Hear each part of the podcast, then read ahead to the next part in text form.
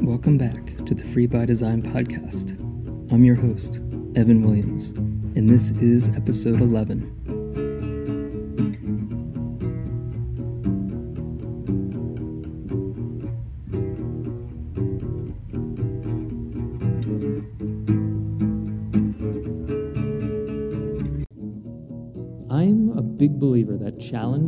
And discomfort can bring about invaluable personal growth. Travel is a great way to expose yourself to these types of experiences.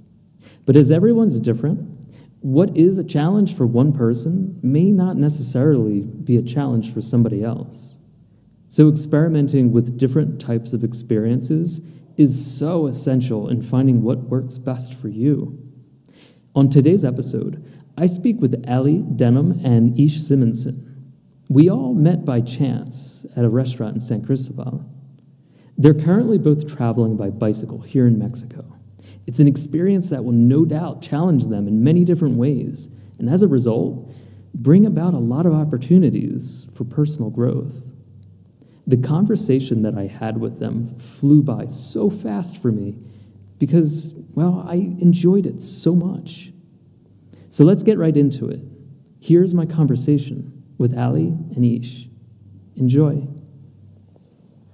I'm here with Alee Denham and Ish Simonson. Uh, we're in a bit of a chilly San Cristobal just now, um, and we all really just serendipitously met over lunch um, earlier today. So I know that you guys don't have a whole lot of time in San Cristobal, so I'm so grateful that you're making time for for being on the podcast. You're so, totally welcome. Mm-hmm. Yeah, Our so- pleasure. Yeah. Welcome, Alee and and Ish, to the podcast. Cheers.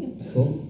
So let's start with um, just some quick basic stuff. Um, Alee, where are you from originally, and what brings you to San Cristobal? So I'm from Melbourne, Australia, and I've been traveling over the last two years overland on my bicycle from Patagonia up to Mexico.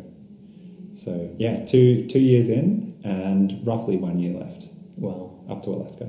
that is incredible. And Ish, I have a bit of a different story. I'm from New Zealand, not Australia.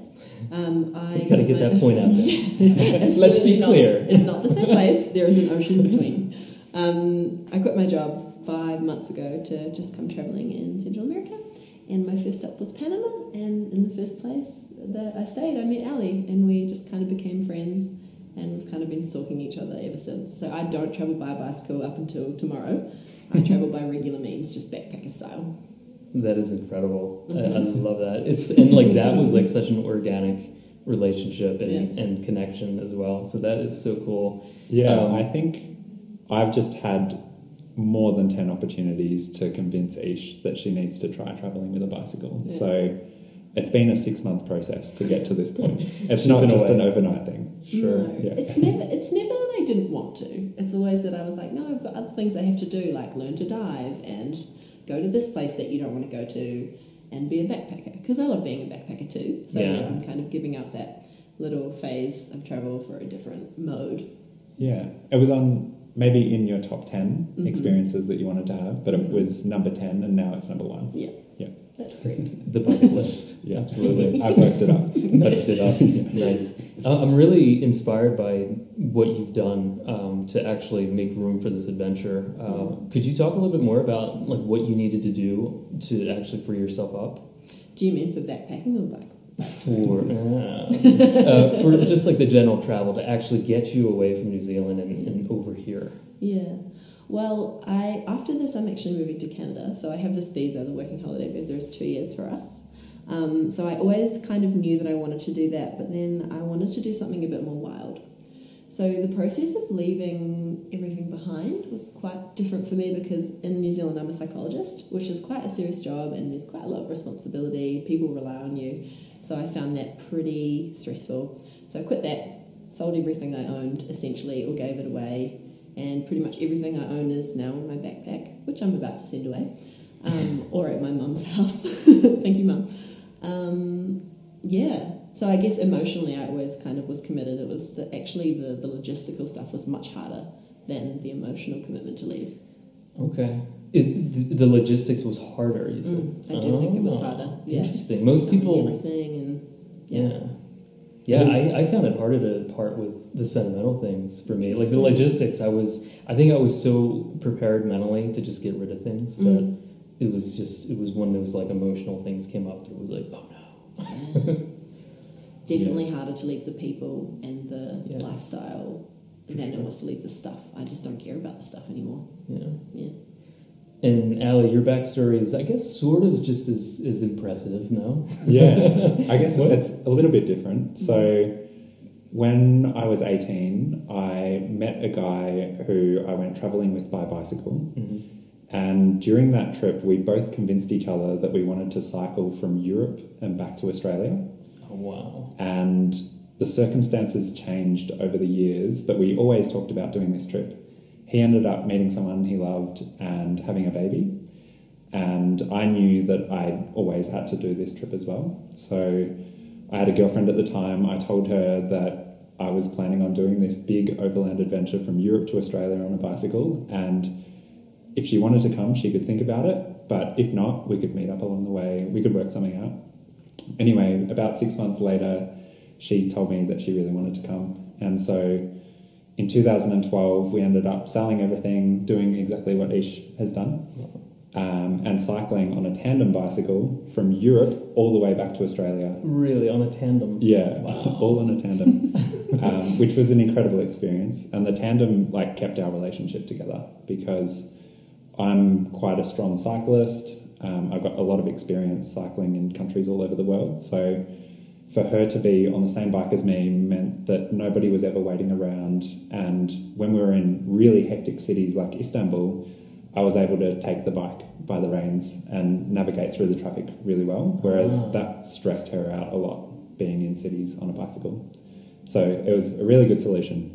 But yeah, basically, I started a website for that trip, turned it into a job after about two and a half years, and now I'm up to seven years of traveling and documenting and sharing information about all of the bikes and equipment that I use. That's amazing. Yeah. And and what's what's been the motivation to choose Argentina to Alaska for this this journey? I've just always wanted to do really big bike journeys, and I think there's something really, really nice about not having to rely on other means of transport other than your own. So, doing a trip from Argentina to Alaska, it's actually the longest bit of land you can follow. Um, so, it's actually longer than cycling from Europe all the way across to East Asia. Really? Yeah, and it's longer also than Cape Town in South Africa, all the way up to like the Arctic Arctic Circle. Yeah, Wow. So like all the way up through like Scandinavia. yeah, it's the longest continuous bit of land. Yeah, That's So, incredible. I had no yeah. idea. yeah, uh, and like doing it in one piece also allowed me to like zigzag all over the continent and visit all of these different places that I've always wanted to go to. Yeah. It's a vibrant part of the world. It's Absolutely. incredible. We're very lucky to be here. Yeah. cool. And and Ish, um, your so you said your journey starts on the the bike travel tomorrow. Really, here from San Cristobal. How far are you gonna go? Are you going all the way to Alaska, or what's the plan? Oh, I wish. No. um, we're, well, we're going to go to Mexico City together. Okay. Um, I totally would like to go further, but as I mentioned before, I have this visa in Canada. So I have to be in Canada by a certain date, which is the 14th of February. So we're going to have to make it to Mexico City by about the 12th latest. Yeah. And then I have to sell all my bike gear that I can sell. And We've then- luckily got a friend in Mexico We do City have a friend, who yeah. we can rely on a. Hopefully. yeah, it'd be nice to spend a bit of time in Mexico City as well. Yeah. So we have to get there and then I have to fly to Vancouver, Canada to activate my visa. Mm. Is that where you're going to be based in Vancouver? It's beautiful Oh, city. I don't know the answer Cool. to that question. That's No, exciting. Yeah. So I think I'm going to go and do some skiing first and then probably end up in Vancouver Nice. for the summer. But I just don't know. You just can't plan. We just can't. It's look at, look at this. I'm going on a bike trip. I've know. gotten into a bad habit of just not planning either. It's, Yeah. it's so good though. It's Yeah, so good. it's the best. So I want to kind of I want to talk a bit more about the long distance cycling. Um, what what originally I, I know you kind of provided the story of like how you originally got into it, But what was like the underlying drive? What really motivated you to take that jump?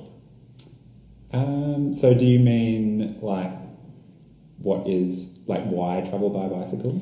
Yeah, like what would you say would be the the like the underlying main driver for you to Okay. do what you do? Um, so, I'm an endlessly curious person. So, I love learning about anything, whether it's from the natural world or about history or art or culture or meeting new people and understanding their story. Um, I just love putting all the pieces together um, from information all over the world and trying to make sense of it. And so that's the travel component. But then in terms of the bike component, I just think it's the best way to see the world. So I'm traveling under my own steam, which gives me a lot of sat- satisfaction knowing that I'm crossing continents on a bicycle. But also, being on a bicycle exposes you to all kinds of people that you would never normally meet. So, heading up into the mountains, we're going to be in tiny little Mexican towns where people almost never see tourists. They'll be like, What the hell are you doing here? How did you get here on a bicycle? You know, we're thousands of meters up into the mountains. They want to know where you're from, how you do it Yeah. You'll end up having tea with them, or maybe they'll invite you in for the night. So it just gives a very different travel experience being on the bicycle. So I don't know, there's like endless reasons why I travel on a bicycle and, and why I travel. I can't really distill it into one point. That's fair enough. No, that's all really great reasons, I Yeah. have to say. And Ish, how about yourself? Like, what is it that's driving you to seek this more adventurous life? I would say exactly what Alee said. Like that, it's just so it's going to be so different. And I mean, I love I love backpacking and I love traveling, and it's just so fun, isn't it? And the curiosity part is huge for me as well. I'm, I love people and. I'm so interested in what drives them in different parts of the world. But yeah, the bicycle component is exactly that. I want to experience that different side of the kind of the remoteness and also I really like the environmental impact as well. Like I don't really like taking twelve hour buses everywhere Mm. and flying everywhere. Not that I've flown on this trip, but it, it's going to feel good. I think to not need anything else but your own legs, like and the food that you're putting in, and that is quite, I think, quite romantic as well. Yeah. Yeah, absolutely. I, I would completely agree with the adjective romantic. Mm-hmm. Everything about it is just, it's such a romantic uh, idea and, and project and just goal and, and journey in general. Mm-hmm. And then Um, the reality hits, and there's headwinds and sand and river crossings and like camping broken on the side of the road, broken feet. Yeah. I, I love, I was reading on your site um, how you put it that when you're on a bicycle, it's it almost makes you more innocent and approachable. absolutely. How has that shaped your your cultural experience? Well, I'm just meeting people that I would never normally meet. Mhm. So, whenever you go to a tourist area, everything has been tailored around the tourist experience.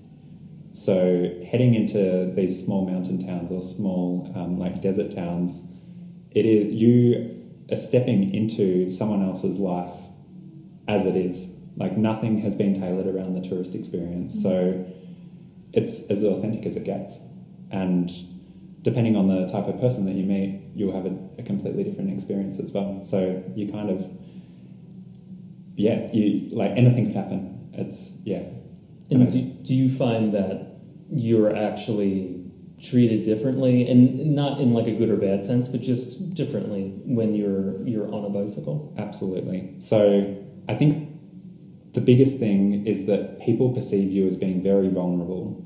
So when you see somebody like, just say a child, for example, who's by himself in a supermarket, you see vulnerability in that person and you want to help them. Mhm. And I think it's exactly the same on a bicycle where you've just crossed a really windy desert, rolled into a town, see this person, and you know, you just you have the desire to help, whether it's like to feed them or to house them, and any extra experience that you can get back out of that, like understanding something about Australia that you would never normally know, is the reason why you do it. Plus, it, there's in, like an inherent good feeling about giving Mm. as well.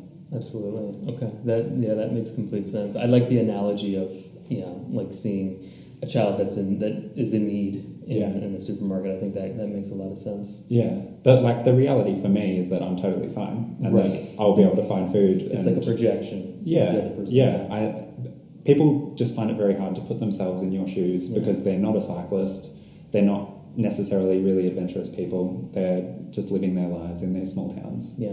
Yeah, Cool. That's that's it's pretty profound actually, um, as far as the the cultural experience goes.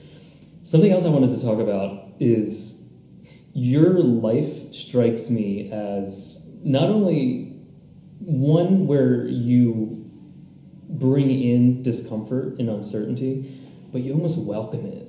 yeah. So- So it, it's tailored around it. Yeah. What, Yeah. what is it that you get from this uncertainty and this discomfort? I think. Oh, I don't really know. I just love the unknown. Like, Uh-huh. I love waking up in the morning and having no idea where I'm going to sleep that night, who I'm going to meet, what I'm going to eat. It's, I don't know, it's exciting. Yeah. Like, every day is exciting. Every single day is different.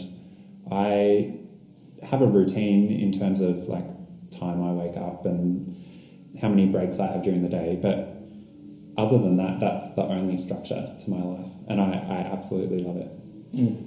Yeah, it's it's something that I I have talked about on, on prior episodes of the podcast, and I it is something where and, and I've heard from other travelers, it's something where they they feel complacency and they feel that they are not really growing as a person in that feeling of comfort, uh, just things being almost too easy in a way. Um, it, and, and like that's coming from a place of of uh, privilege, really. But to introduce that level of discomfort, I think there is a lot of growth and learning uh, there. So I thought that was really interesting that you gear and you've designed your life in that way. Yeah, It's really cool. I, I don't know. It just keeps things exciting. Like I, I feel a little bit stagnant otherwise. yeah, It's not that I feel like I'm too comfortable in life and I need to challenge myself. Mm. It's just purely the the sheer joy of not knowing what's going to happen that day. yeah. Yeah. Do you have like a um, like an example of what this actually looks like in practice, like a story or maybe like um,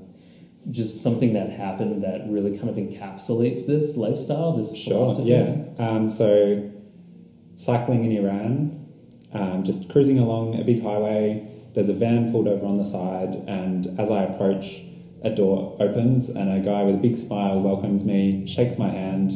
He says, "Hello, my name is Mohammed. Um, it's a pleasure to meet you. I'm currently on my way to my holiday house, which is in the most beautiful part of all of Iran. Wow. And if you're ready, let's go." Wow. So we did. Um, we literally put our bike in the back of his van. We drove for six hours into the mountains, and we ended up staying at his holiday house for about four or five nights. That's incredible. Yeah, and you know, you learn everything about the Iranian culture. You meet all of his friends up in this town. The this town is actually home to one of the rarest flowers in the world. So there are only two flowering plants on planet Earth, and people travel from all over the world just to see these two plants flower. And you So biked over it. No, that's impossible. They have a massive, um, like a, a barbed wire fence all the way around it, and two full-time security guards. wow. Yeah, it's like the the flowers are so precious that they find it really, really hard to grow them in any other environment other than this one place in the world. That is incredible. Yeah. so imagine cycling along the highway in the morning. You have no idea you're about to see the rarest flower in the world. You have no idea that you're going to spend four days at somebody's holiday house and learn all about the Iranian culture. That is brilliant. That's a great story, and it really does encapsulate Yeah. exactly what you're talking about. It doesn't get any more random than that. So there's another concept that I, I, I always I feel really passionate about. I feel that as people, we are incredibly adaptable. And we don't really give ourselves enough credit. We don't even give ourselves enough opportunity to prove to ourselves how adaptable and resilient we are. I feel like this is something um, that's pretty strong in both your lives as far as traveling and long term, long distance cycling. Um, how do you feel about this? And like, have you actually have you found it easy to acclimate in really extreme um, conditions? That's something I was thinking about the whole time. Really? Alee was just talking before about the adaptability, and Yeah. that's something that I love about travel is kind of like testing your what you can be okay with. Like at home, we're like, oh, you know, like if someone pushes in front of us in line in our gringo life, we're like, oh, you know. But if someone does that here, you're just like, oh, you know. And I think it's like traveling makes you more like the, oh well, oh yeah, that's fine, Yeah. never mind. Like it, you just don't. You're not bothered by stuff, and you're way more adaptable when you're doing this kind of thing than if you're just living life. You question whether it matters. Yeah, totally. Like if somebody pushes you in front of the line and they've got a packet of chips at the supermarket, it's thirty seconds off your life, Yeah. and it doesn't. That doesn't actually matter. Mm. So it just helps you reframe things. I think. Mm, It's a perspective, and it's yeah. What can I be okay with? You know, like when you're traveling, you're just so at the whim of so many different factors that you're not at the whim of when you're in your regular life. Um, that it makes you yeah have perspective and kind of just be like, oh well, shrug your shoulders. It's kind of fine. Yeah. Mm. Yeah, I guess I'm a little bit different in that I put myself in these extreme situations intentionally, and it all comes down to just experience. So, you know, I've had experiences all over the world over the last seven years, and I've worked out how to wrangle myself through all of those experiences in an optimal way. And every time I have an experience that challenges me, then I'll change something about how I approached it the next time that I go about it. So, having that years and years of knowledge in terms of travel or just adapting to different conditions, um, that really makes a big difference in my life. Yeah. Like it, it's getting harder and harder to be challenged. Yeah, it's well, that's that's a good that's a good place to be. yeah, Absolutely, because it's it's almost like a muscle. right. You know, if you don't work it, it's never going to get stronger. And yeah, it's we're in a, a very lucky position to to be immersed into this traveling and this where we're constantly getting this, especially living somewhere where it's your language that you're familiar with that, that is your first primary language is not the language that's spoken. That I feel it always pushes me out of my comfort zone as well. Mhm. Um, so it's it's yeah, every day is a new challenge, is a new way of just becoming a stronger person. That's great. Yeah. Um, I want to change topics to something a little bit more light. Um, I want to talk about diet. We were talking about this before. We met at a vegan restaurant, and I think uh, I'm just going to assume that we all maintain a pretty clean diet. Uh, are you both uh, vegan? Yeah. Okay. So, do you um, each do you have any concerns about the the travel that you're about to undergo? Um, because I find it hard just traveling normally Mm. To maintain a clean diet and be like optimally nourished. Yeah. What do you feel is going to be like a big challenge for this this trip for you? Well, I'm actually not worried because I'll be with Alee. I'm your worry doll. Seasoned veteran. he's got it covered. Like you said before, he's got years of experience. Um, I think that you can always find something, and I think also um, not being too worried and kind of that that that attitude of adaptability is going to be really helpful as well. Like not worrying too much about oh, is this like the perfect thing for me? Am I perfectly nourished or um, not even that? Just like do I have enough of everything? I think you don't need to worry so much about that. It's just like okay, this is fine. you Yeah. know, like we'll just eat what is available and um, we'll always be able to find something. So Yeah. When I first went vegan and started doing expedition type stuff where you don't necessarily have supplies for more than one week in a row and you know, I'm thinking about how how the hell am I going to be healthy and try and carry like really really small packaged food along with me and you know, what am I going to find in these tiny desert towns to get me from one place to the next? Um, I, I was a little bit stressed about like optimal nutrition hmm but then I just reasoned with myself Am I going to die if I just eat rice every single meal for the next two weeks? And the answer is no. Like, you're going to become a little bit deficient over time, but you can re nourish yourself when you get to the next available point. So, realistically, in Mexico, it's probably only one or two days where we won't be able to find, you know, some fresh vegetables. Yeah. Um, but there's a high chance we'll find canned vegetables, Mm. and if we can't find any of that stuff, then there's tortillas, and Mm. you know, it, they'll, we'll work it out, work out a way to smoothen it out. Nice. Mm. Yeah, and it, it- just with some of the research I was doing um, on your site, it seems like and, it's it's sort of related in the preparation and, and having uh, like the gear. Like I know you, you carry um, like a filtration system for water. Yeah. I uh, this is something I've always had trouble with because as someone that really doesn't like to have a whole lot of stuff, how do you find a nice balance of having the proper gear, enough gear to make sure that you don't get into a bad situation, but also maintaining like that feeling of lightness that you can travel pretty easily. Yeah.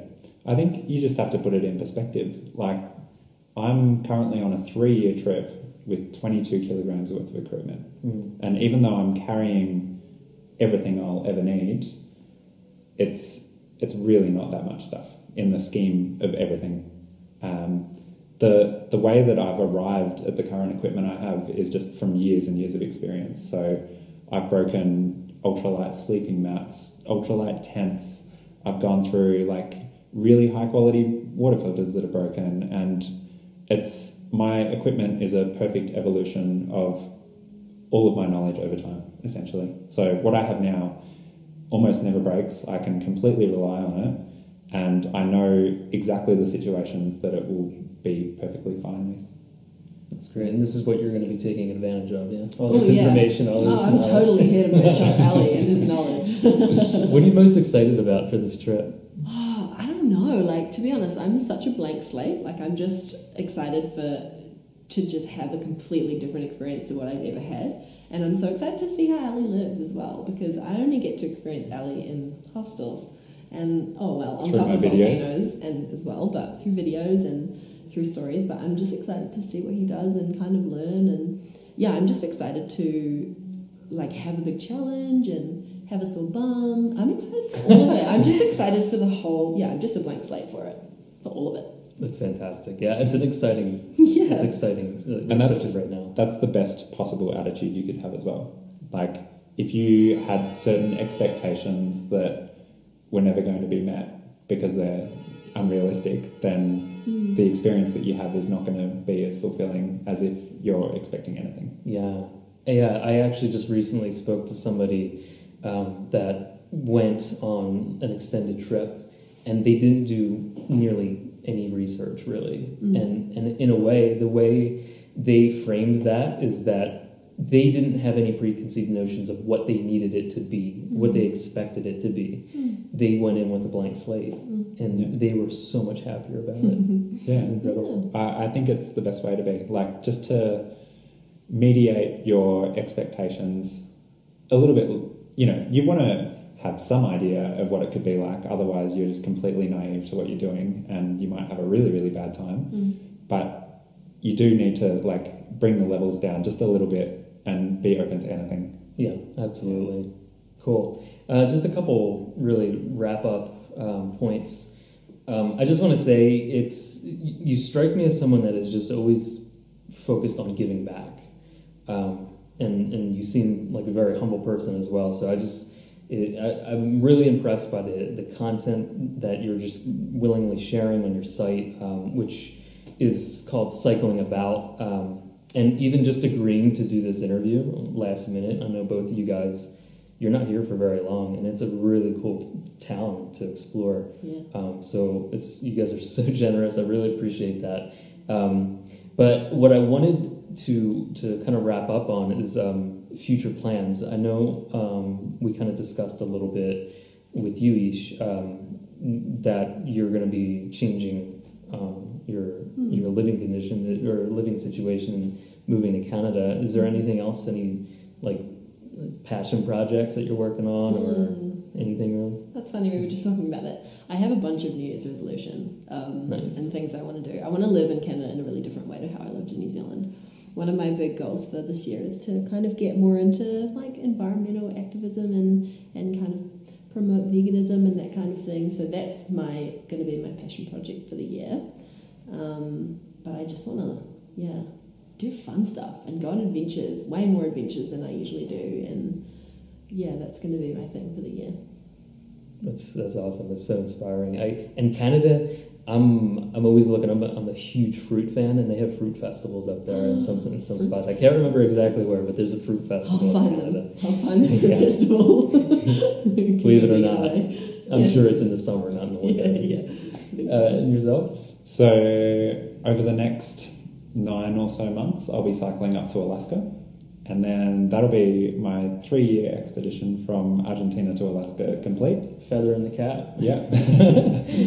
and I'll likely go back to Australia um, for somewhere between six to 12 months because I love my friends and family. And as much as I love being away and traveling and having this life where I get to explore every single day, it is still really important to me to be with them. So my, my aim is to stay for at least six months, Mm. but I know that I will get itchy feet in that time For sure. And I still haven't been to Africa. So I've travelled most European countries, all through Asia, um, all through South America and North America. So my final continent is Africa. So I'd say there's a good two or three year trip planned lightly in my future. Yeah. That's excellent. And you're currently, you've been to five continents and what is it, 80 countries now? Yeah, I think it's over 100. Over 100 countries. Yeah, it's pretty ridiculous. To and I'm also crossing it by bicycle, so it's not like you just fly in, do a little loop in a car, and then keep going. Like Sleep on an overnight bus, wake up in another, yeah. yeah, yeah, like I'm exper- like really feeling those countries. Everything from the weather to the people to um, all of the the tourist areas as well. Every little pebble underneath the tower. Yeah, yeah, I have to work for it. Yeah. the very last question um, that I, I end really all of my interviews with is um, the tagline for, for the podcast is to cut the noise and make room for what's essential. So I'm, I'm always so fascinated to find out what everybody feels is their essential. So the thing that makes you jump out of bed with a giant smile on your face and just get going. Um, so each, what is it for you that is like the just like that underlying thing that just drives you and makes you jump out of, of bed and just inspired? Mm, that's so hard. What a tricky question. Um, I would say one of my biggest core values in life is like compassion and the like the opportunity to experience compassion both for yourself and others, and to watch other people experience compassion in all those different ways. And I would say that is one of the biggest things for me. Is like I can't wait to watch and experience and show compassion today. That's the best I could do on the spot. it's it's excellent. I mean, that's great. That's it's such a like a selfless reason as well. It's Yeah. beautiful. Cool. And Natalie. Yeah, I, I think we talked about what really drives me. It's that adventure, the unknown, um, the idea of taking a risk and seeing what the reward will be. But yeah, having no idea how it's going to pan out. But tied in with that is sharing my experience of doing that and then hearing about other people who have, you know, maybe they've traveled their whole life on a bicycle, but they've only stuck to the big main highways between towns. And then all of a sudden, I've told them that they can go on all of these small tracks through Mexico and have a completely different experience. And then they do it for the first time, and their mind is just blown. You know, I, I love hearing that kind of story come back to me. Yeah. That definitely drives me. Yeah. I mean, because you're you're basically helping to facilitate these experiences that you hold so dear. Yeah, I think I'm normalizing it in a way. Mhm. Like saying that, you know, you can take more risks in your life and the outcome could be really, really good, could be really, really bad. See what happens. And I can almost guarantee doing something in that way will be more rewarding in the end. That's great. That's awesome. and lastly, any final thoughts from from either you guys, or if you want to share any like sites or social um, for the how the listeners can kind of follow along on your journeys. Yeah, sure. So I'm cycling about on everything. So it's cyclingabout.com, cycling about on Instagram, YouTube, Facebook. Um, I've written a few books about how you can travel by bike, as well as guides on buying the bikes as well. So my website is really a portal into trying to live in a similar way that I do. Very cool. Yeah.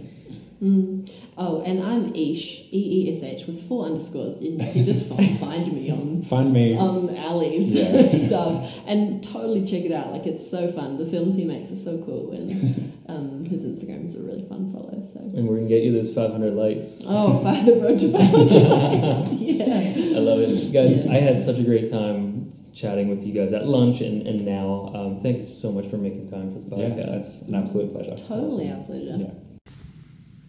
I hope you enjoyed the conversation. Apart from hearing some amazing travel stories from Alee, I was most interested in how the dynamics of social interactions change when you're traveling by bicycle. I've never considered this before. It's really interesting how a bicycle can break down social barriers by triggering another person's sense of care as they perceive the cyclist as being vulnerable in a way. It makes a lot of sense to me. It also seems so raw and genuine as well. I also loved hearing about the changes that Ish made in order to make more room in her life for travel and adventure. This just shows that you really need to prioritize what's most important to you because if you don't, then who will? I'm really excited to follow her adventure on social media and also to follow along as she gets more involved in environmental activism. It's so admirable. I'm also so grateful to have met Alee and Ish and for the time that we had to chat. And thank you so much for listening. As always, keep cutting the noise and make room for what's essential.